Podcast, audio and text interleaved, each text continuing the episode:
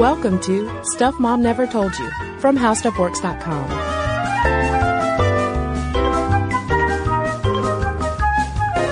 Hello and welcome to the podcast. I'm Caroline. And I'm Cristen. Today is a listener request. Um, we got a letter, uh, you know, suggesting that we look into shipping and one true pairing. And of course, I immediately was like, I don't, I don't know what that, like shipping, like transporting things. I don't understand. Oh my goodness. In looking into this topic, did we uncover a ton of research? Yeah, it's fascinating. And I have a feeling there are probably some listeners saying, "Eh, I know what shipping is. One repairing. Of course. Uh, like you, Caroline, I was unfamiliar with this term, but once I started reading about it, I started out over at knowyourmeme.com. That's like the first Google result that you'll get when it comes up. And it gives you a pretty good, um, rundown of what it is. And shipping is essentially short for relationshipping. You will also hear about relationshippers, which would be shortened to shippers. And it started out with fans of the X-Files who were split between relationshippers who really wanted to see Mulder and Scully get together versus the NoRomos who felt that any kind of romance between Mulder and Scully would totally ruin the show.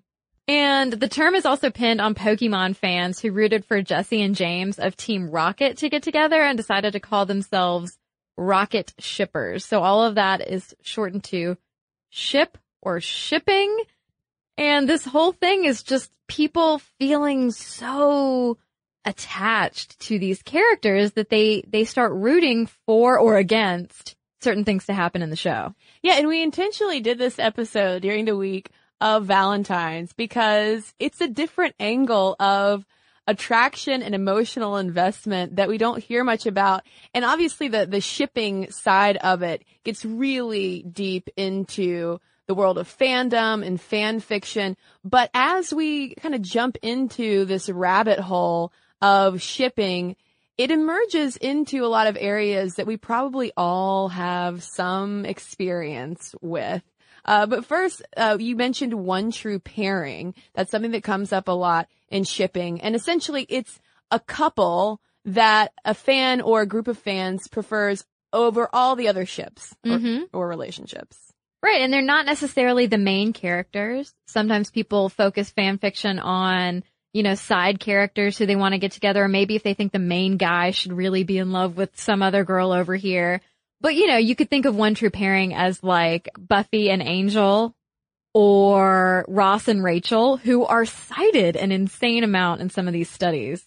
Yeah, and this all segues into this thing called a parasocial relationship. And it's an actual psychological term which was coined by Donald Horton and Richard Wohl in 1956 to describe sort of an illusion of a relationship that a viewer or a listener will have with a performer or some kind of character. Right. And it's, you know, by definition, a one-sided relationship where the feelings extend past the viewing and into real life. You find yourself thinking about this person or character in real life and just the act of watching or listening to uh, this performance will just reinforce those feelings. It's kind of like if you develop a crush on someone, the more you see them, the more you like them. It's just that this happens to be with someone that you'll probably never meet. Yeah, and the manifestations of these kinds of parasocial relationships via shipping, fan fiction, and with our celebrity crushes that we get aren't new at all. With with fandom specifically, uh, Know Your Meme talks about how in 1913 a book called Old Friends, New Fancies was published, and it was a remix, an old school fanfic, remixing characters from three Jane Austen novels. And there's even Mr. Darcy fan art, side note, that goes back to the early 1900s. Um, and with celebrity culture, obviously it's, uh, you know, it's been a- around for quite a while, but it goes all the way back to really the 18th century, which is when you have the emergence of the celebrity while all these other new ideas are kind of boiling at the time in terms of selfhood, individuality, and the pursuit of passions. Yeah, that's not something that I ever realized that celebrity quote unquote started so early. I mean, relatively, you know, it comes along with new consumerism. And this is when we also get gossip columns. hmm No idea. Well, and then you can tie into that, not just with our cult of celebrity, but also digging into shipping and one true pairing and fan fiction. The, the evolution of all of this stuff has really gone alongside the development of different types of communication technologies. Whether you have, for instance, in the late 19th century, the rise of photography, which helped stoke the popularity of stage star Sarah Bernhardt. And then in the 1920s with mass journalism starting to rise, you have something called jazz journalism, which I guess were the, like the early celebrity tabloids. Yeah, really focusing on entertainment over news, glorifying celebrities. You know, people like Charles Lindbergh, you know, who was a huge celebrity for his feats of aviation. Um, so why, why the long held focus? What are we, what are we so obsessed with celebrities for? Yeah, I mean, and this is looking more, uh, moving away a little bit from the fan fiction element and into actual living people living in Hollywood a lot of times that we want to see photos of while they're getting their groceries. Like, why, why do we care when celebrities do everything? And guess what, folks? There are so many theories about it. Scholars think about this stuff too. Yeah, a lot of it. Theories include just the fact, sim- simple fact that we enjoy living vicariously through really beautiful, rich people. That doesn't seem that hard to figure out. There's also, of course, Schadenfreude where we take pleasure in the misfortune of others. So if Lindsay Lohan gets arrested again or, you know, somebody, there's a picture of somebody tripping and falling, we tend to get a kick out of it. When you move into the more kind of literary look at things, linguist George Lakoff, who in his book, The Political Mind, posited that certain frame-based scenarios like rags to riches stories really appeal to us because they trigger an emotional response. They're imprinted in our brains. Rags to riches story like Anna Nicole Smith or bad boy stories like Charlie Sheen, they're very familiar to us and so they gain traction pretty easily. And because we're all sort of exposed in different levels to these celebrities, it makes sense that Fred Inglis, who authored A Short History of Celebrity, describes celebrity as a type of quote unquote social adhesive because I mean, they can help us find common ground. It gives us something to talk about. Yeah. Uh, when you don't know someone very well, if you can find a celebrity or a television show or a book that you have in common, Mhm. boom, conversation. I mean, I know every party I go to, I talk about Ryan Gosling. You're that I. I mean, I really don't talk about anything else. Just Sorry. him. Well, Ryan Gosling and corgis. That's pretty much all I talk about. But uh, Daniel Boorstin back in 1962 had a different theory. He said that um, we are subbing in celebrities for gods and heroes of yore. Basically, we're losing our religion, we're losing our traditions, and so we are looking to these beautiful, rich people to fill holes left. Well, but you still have room for real life heroes too, of say, uh, maybe a Hillary Clinton or a insert famous athlete whose name isn't readily coming to mind. but no matter whether that person is a movie star or a politician or an athlete, whomever they are, evolutionary psychology maintains that it's really ingrained in our humanity to want to, you know, pay attention to higher status people. Right. Exactly. Yeah. Like Slate columnist Robert Wright, who wrote that keeping up with all of the gossip about people, whether it's people at work, you know, celebrities in the news, it can, quote, inform social maneuvering for sex and other vital resources. And that sort of information about who's up, who's down, who's doing what, who's doing whom, uh, is the sort of information that's conducive to fitness. Yeah, and also at Slate, columnist Jack Shafer even ties it to reproduction, saying that, well, we're paying attention to these people and who they're having babies with. I mean, thinking about how, oh my God, pregnancy pictures of movie stars these days, it's kind of crazy. And in a very simplistic kind of way, Shafer describes how way, way back in, you know, our, our human ancestors time, we didn't need an Us Weekly to tell us what the higher status individuals were doing, who they were having babies with. You look around, you see your group, and, and you know what's up. But today, we almost need the celebrity culture to keep us clued in to what the higher status folk are up to and wearing and buying and where they're vacationing. Right. And he opines that women make up the bulk of the readers of tabloids and the subjects of tabloids because we are supposedly checking out the alpha competition. Well, I wonder if that's, you could make that same kind of statement too about like, yeah, women might pay attention, more attention to Hollywood, but plenty of guys are watching ESPN for a lot of hours of the day too. Yeah. Yeah. So in all of this kind of constant checking on our favorite celebrities or least favorite celebrities, depending, you know, we're kind of seeing that they've succeeded in society. Maybe we want to attain some of what they have. But when you start focusing too much on some things, you might start to become obsessive and actually develop celebrity worship syndrome.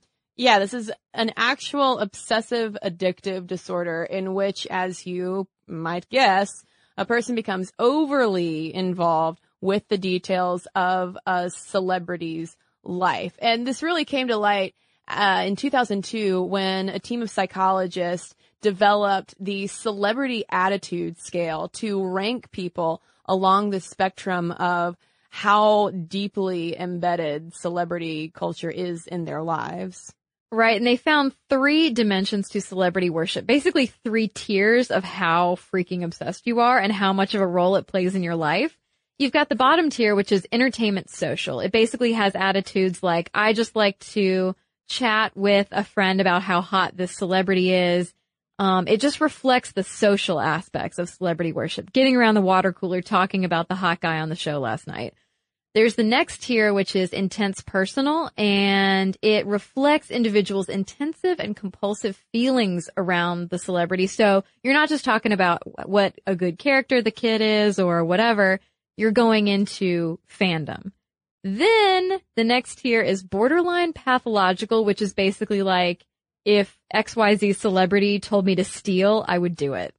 Yeah, it's that level of obsession where you get into scarier issues of stalking. Um, and speaking to the BBC, Dr. John Maltby, who is a psych instructor at the University of Leicester, who has studied this celebrity worship syndrome, says that around 1% of people that he's studied at least show more of those obsessional tendencies. But a majority of us are on that first tier of the entertainment social. We pay attention we might, you know, go to, I don't know, delist it every now and then, but yeah. it doesn't consume our lives. Sure, exactly. Um, but you know, I mean, this, this does move out of the realm of real live people and back to what we started talking about at the top of the podcast, which is fan fiction, developing relationships with characters, not necessarily real people. Yeah, you can develop very real, in a way, parasocial relationships, not just with celebrities on the street, but also with either characters that celebrities might be portraying in shows or, you know, in literature with your favorite characters in books. And NPR commentator Jake Halpern uh, had a great piece about this, talking about his parasocial relationship with a cast of Cheers. I loved it. I know.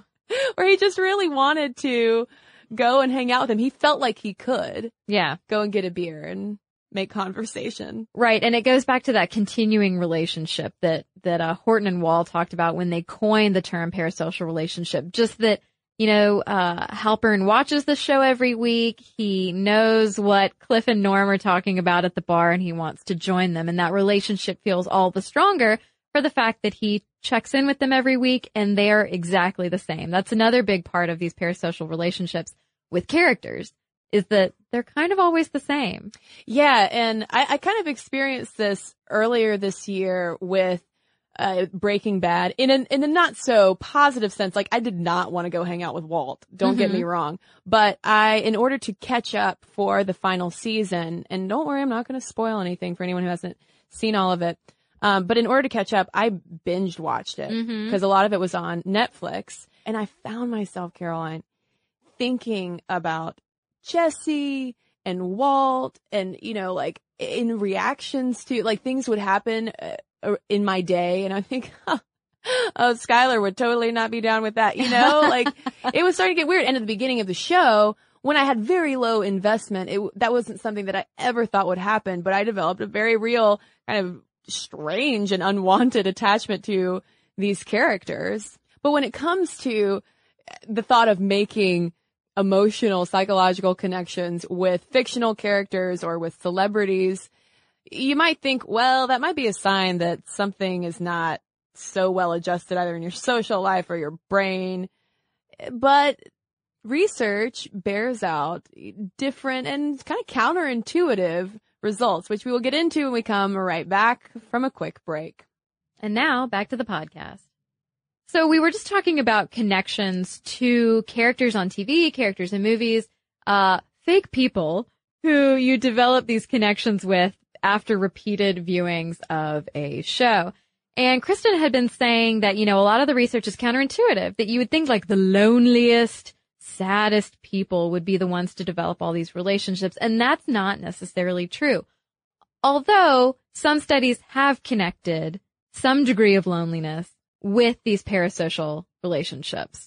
Yeah, there was a study published in the Journal of Experimental Psychology that came out in 2009 and it essentially found that absolutely these familiar television shows are sort of loneliness bridges for us. We turn it on to kind of keep us company, maybe mm-hmm. if we're at home alone, or if we are going through sort of a downer period, we might be more likely to watch our favorite television shows.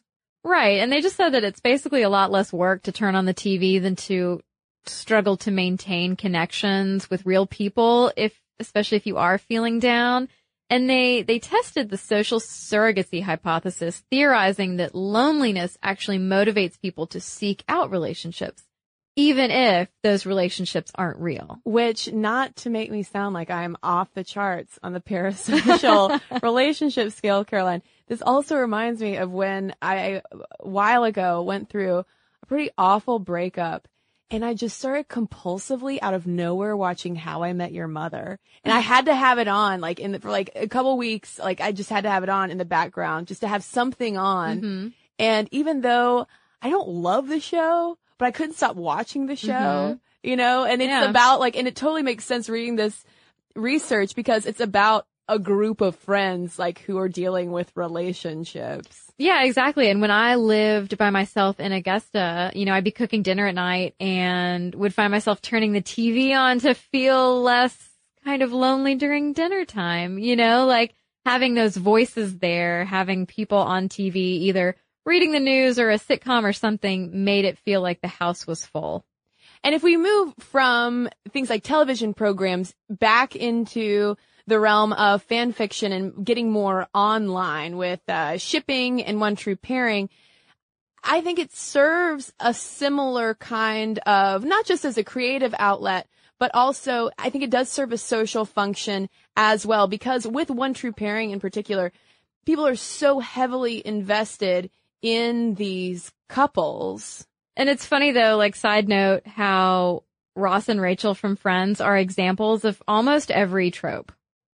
Yeah. In, in fan fiction because like you, you could look at them as the one true pairing. You can also look at them as going through the quote unquote official couple ordeal syndrome where, you know, people are identifying with these characters, but these characters are being put through hell. They're, the show creators are toying with your emotions.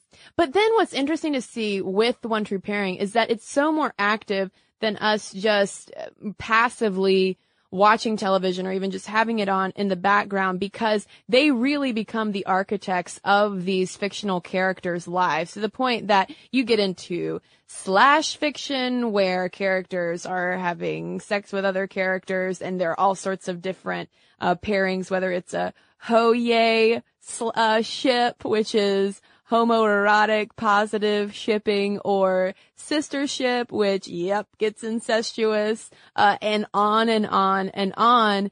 And this, I, I, this is such a deeper level of investment. Yeah.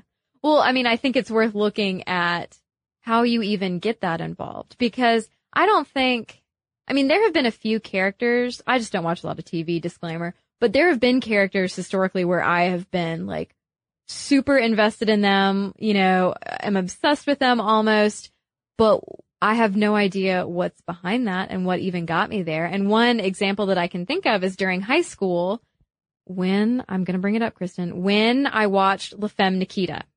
Okay. Yes. My favorite show. How many times have I mentioned this? But so I'm a teen, I'm in high school, and I'm watching this really incredibly powerful kick butt woman every week. And you know, it was toying with my emotions because they were going to cancel that show like 3,000 different times. But th- she stayed on the air and I just, I really did feel like I developed this relationship with her. Like, well, if only she knew me, but she's fake, so she doesn't. But it's interesting you say though that you were in high school because one factor that psychologists have identified as sort of predisposing you to forming parasocial relationships is being in periods of transition. I was going through a breakup when I went through my how I met your mother, just almost dark spell. I wouldn't leave my apartment. Um, and you were going through high school. Is there a more transitional time than that? Right. And so, yeah, people who end up with this over the top, either celebrity worship for real life people or parasocial relationships with characters, they tend to be going through life transitions. And the same goes for elderly folks. That's another big period of transition with limited mobility. And one study was looking specifically at the parasocial relationships that elderly people form with like TV shopping hosts because they are in that period of transition where maybe they don't see their family as much, they have fewer sources of information, they are more susceptible to these parasocial relationships because they can't get out and so they are lonely. We have said already that loneliness is a motivating factor for pursuing connections. And so they end up being more likely to overuse TV shopping channels because those hosts are like friends to them. Oh, because they're probably talking directly to them. Right. It's not like a sitcom necessarily where, I mean, obviously you can develop parasocial relationships, et cetera, et cetera. But, you know, sitcom stars are talking to each other. The TV host on the shopping network is looking right at you. Oh, that makes so much sense in the saddest way possible. I know. Go hug a grandmother, someone. But I mean, research has shown that these parasocial relationships can influence, I mean, so much they can influence our views of social issues like gay rights. If there are gay characters on TV, then, and you feel like you know them, then you're more likely to change your view of gay rights. It can even influence teens' views of how to achieve goals that are related to the development of their identities. Yeah, it's one thing that can also make PSAs more effective is if that's why you have celebrities mm-hmm. who are saying, Hey, uh, don't flush tampons. That's not a PSA anyone's ever done, probably. Uh, or, or learn to read. Things like that. Right. Don't drink and drive. Exa- That's a PSA. Thank you. Learn to read tampon labels. I would make a horrible PSA writer. Um, but speaking of tampons, let's talk a little bit about gender because uh, uh, my assumption going into this was that this is something that probably is more appealing to women and younger women.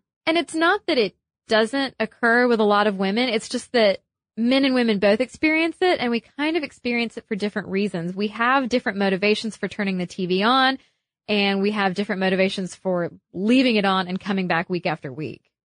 Yeah, uh, there was one interesting study that came out in 1997, so it's a little dated, but it was looking at the intersection of dating, gender, and parasocial relationships.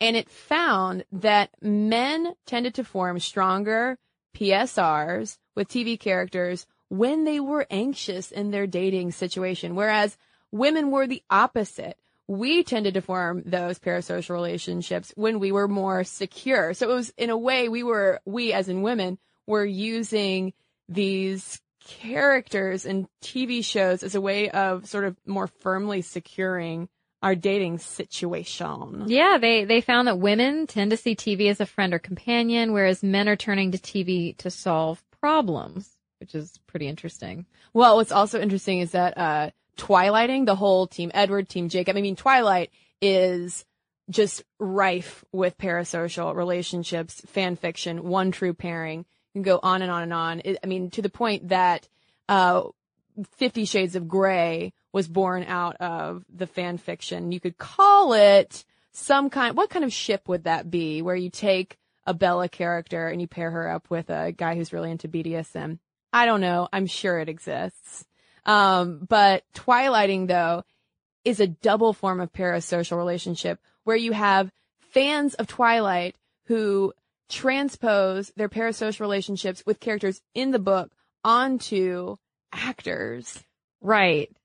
Right. And so that led Robert Pattinson at one point to say like, they know that I'm playing a character, right? I'm, I'm just some Brit from, you know, over across the pond. I'm no, not the guy. But those kinds of parasocial relationships, they do have really, they do have really real results. Is there a more eloquent way to say that? It's really real. But they do have results on us, not just in terms of making PSAs more effective, et cetera, Mm-hmm. et cetera, or alleviating loneliness for the time being, uh, but also when those characters, like uh, Robert Pattinson and Kristen Stewart, Bella and Edward, break up, we also feel that too. Oh, the, the horror, the heartbreak. No, I mean, yeah. And these, these breakup feelings can be felt for characters in a movie or on TV or for real life people who you don't know, but you sure are sad about their divorce. Yeah, I had a really, it made me feel awkward to myself having a, a an emotional reaction to the announcement of Amy Poehler and Will Arnett's divorce. Two people I would love to meet, probably never will, and who mm-hmm. I thought was, oh, I love both of the things that they do in television and movies.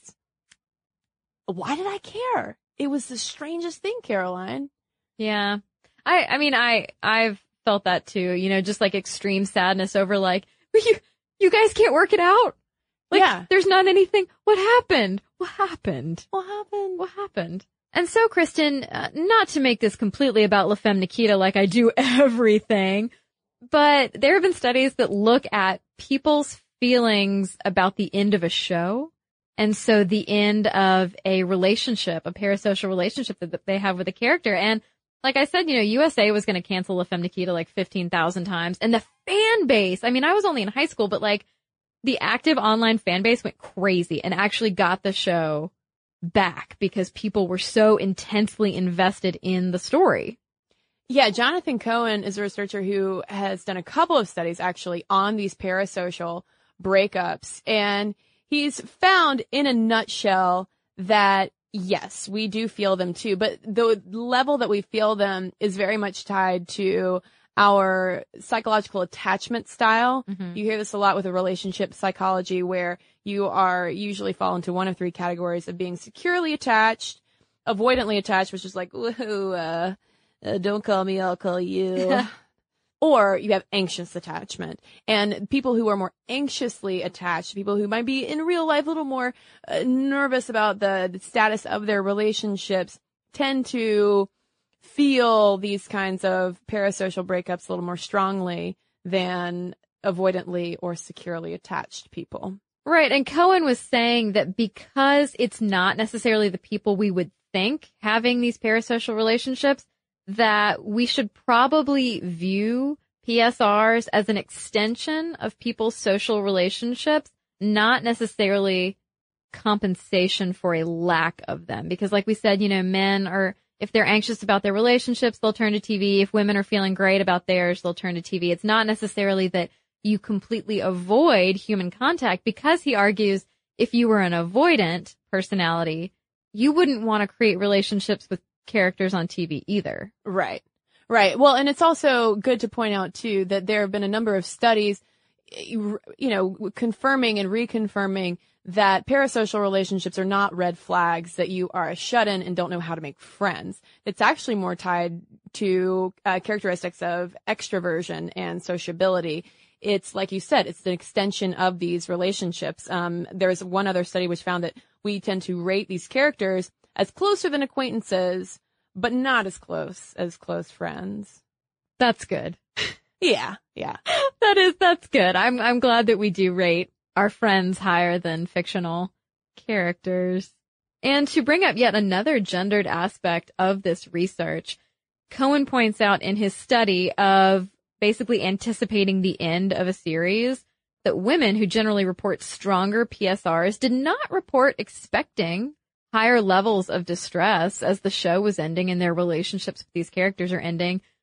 And he says that that probably has something to do with the fact that we're better able to cope with the end of real life relationships slightly better than men anyway. Well, and regardless of gender, the one thing that uh, uh, with all of this information on parasocial breakups, the great part about shipping and one true pairing and fandom and online fan fiction and all these communities that exist is that you never have to break up now.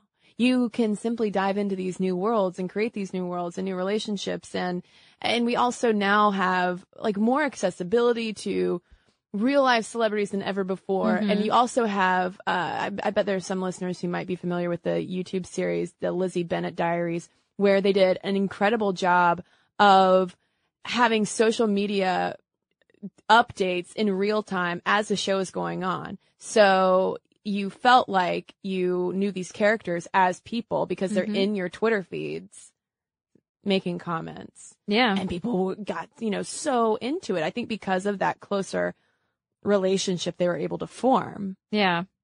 Hmm. This is interesting. it is interesting i mean it definitely made me think about my media consumption differently Yeah. It made me extra thankful that I don't do much TV watching. Although, you know what? I will say this. Sally, my mother, Sally, like goes, she would be so embarrassed if she knew I was saying this. She goes to the store every Friday to pick up the new tabloid round.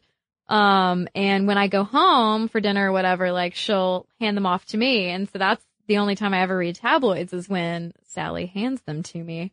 And it's easy to get caught up in that. Like as you're reading it, I'm like, oh my God, she's pregnant again. Or like, oh, she looks so beautiful in that designer gown. You know, like I, it's, I can see how it is very easy to get caught up in, in the celebrity worship. yeah i mean and since this is a podcast i feel like i need to admit my own parasocial podcast relationships that i have Mhm. with the ones that i listen to on a regular basis like professor blastoff fans listen Tig Notaro is like a friend to me in Yeah. my head i wish i wish in my in my living room too Mm-hmm.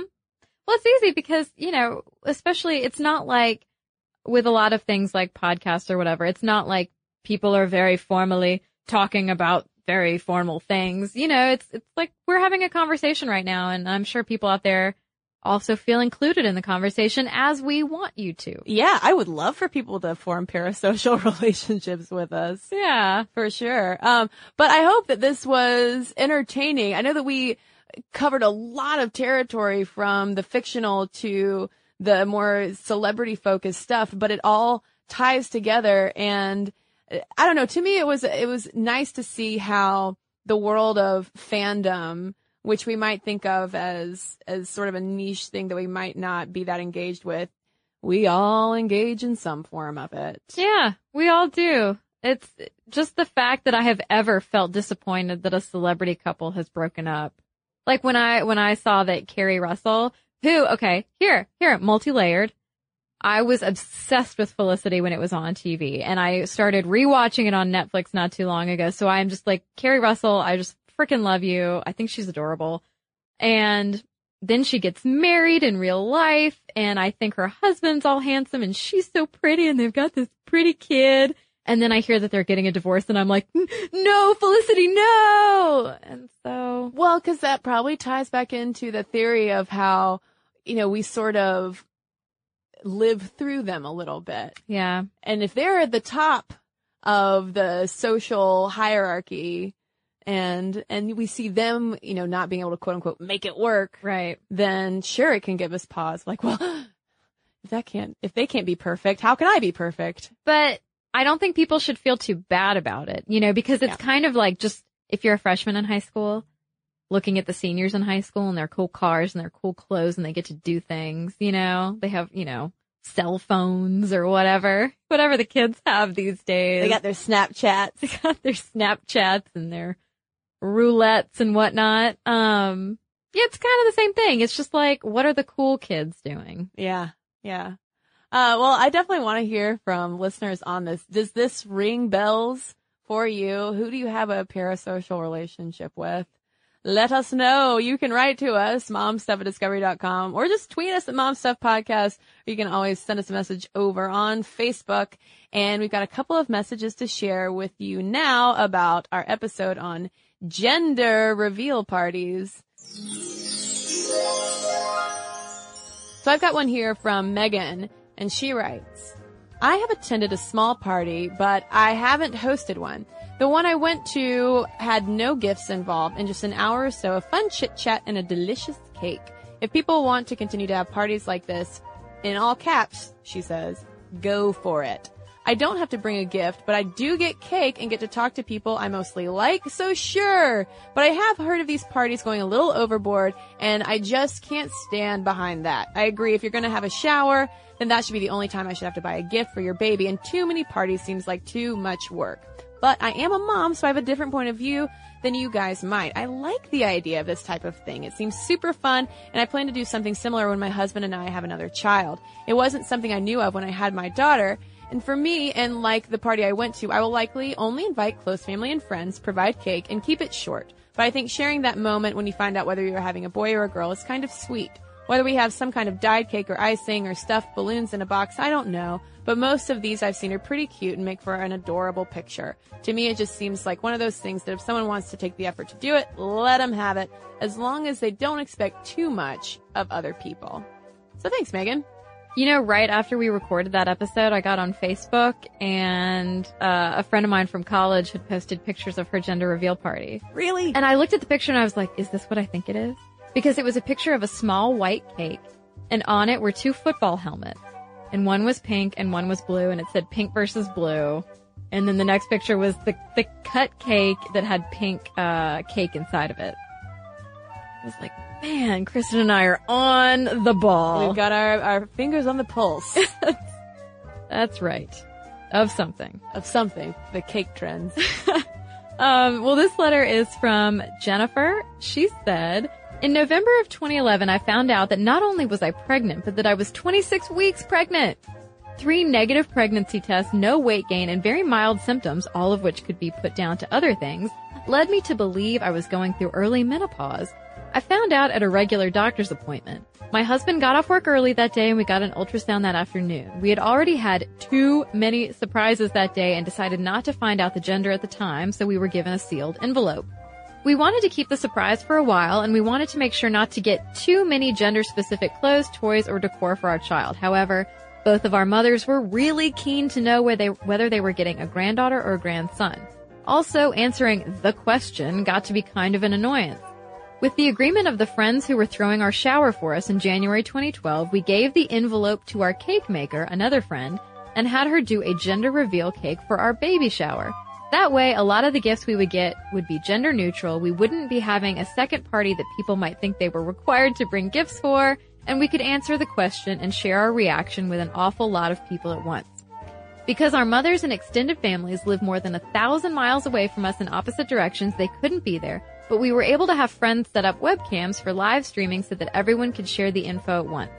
Cutting into that cake and pulling out the pink slice was a wonderful moment for us to share with our families and our extended chosen families, aka friends. I will say that I am a bit unsure about making it a whole separate party and very much of the belief that it is crass beyond acceptability to make it a second expected gift giving event. So thank you, Jennifer. I think your story is great and I'm glad you got to share your special moment with people via webcam. And thanks to everybody who's written into us. Momstuff at discovery.com is our email address and the only other address you need to know to find all things stuff mom never told you, including every single podcast, blog, video, and social media link. Head on over to stuffmomnevertoldyou.com. For more on this and thousands of other topics, visit howstuffworks.com.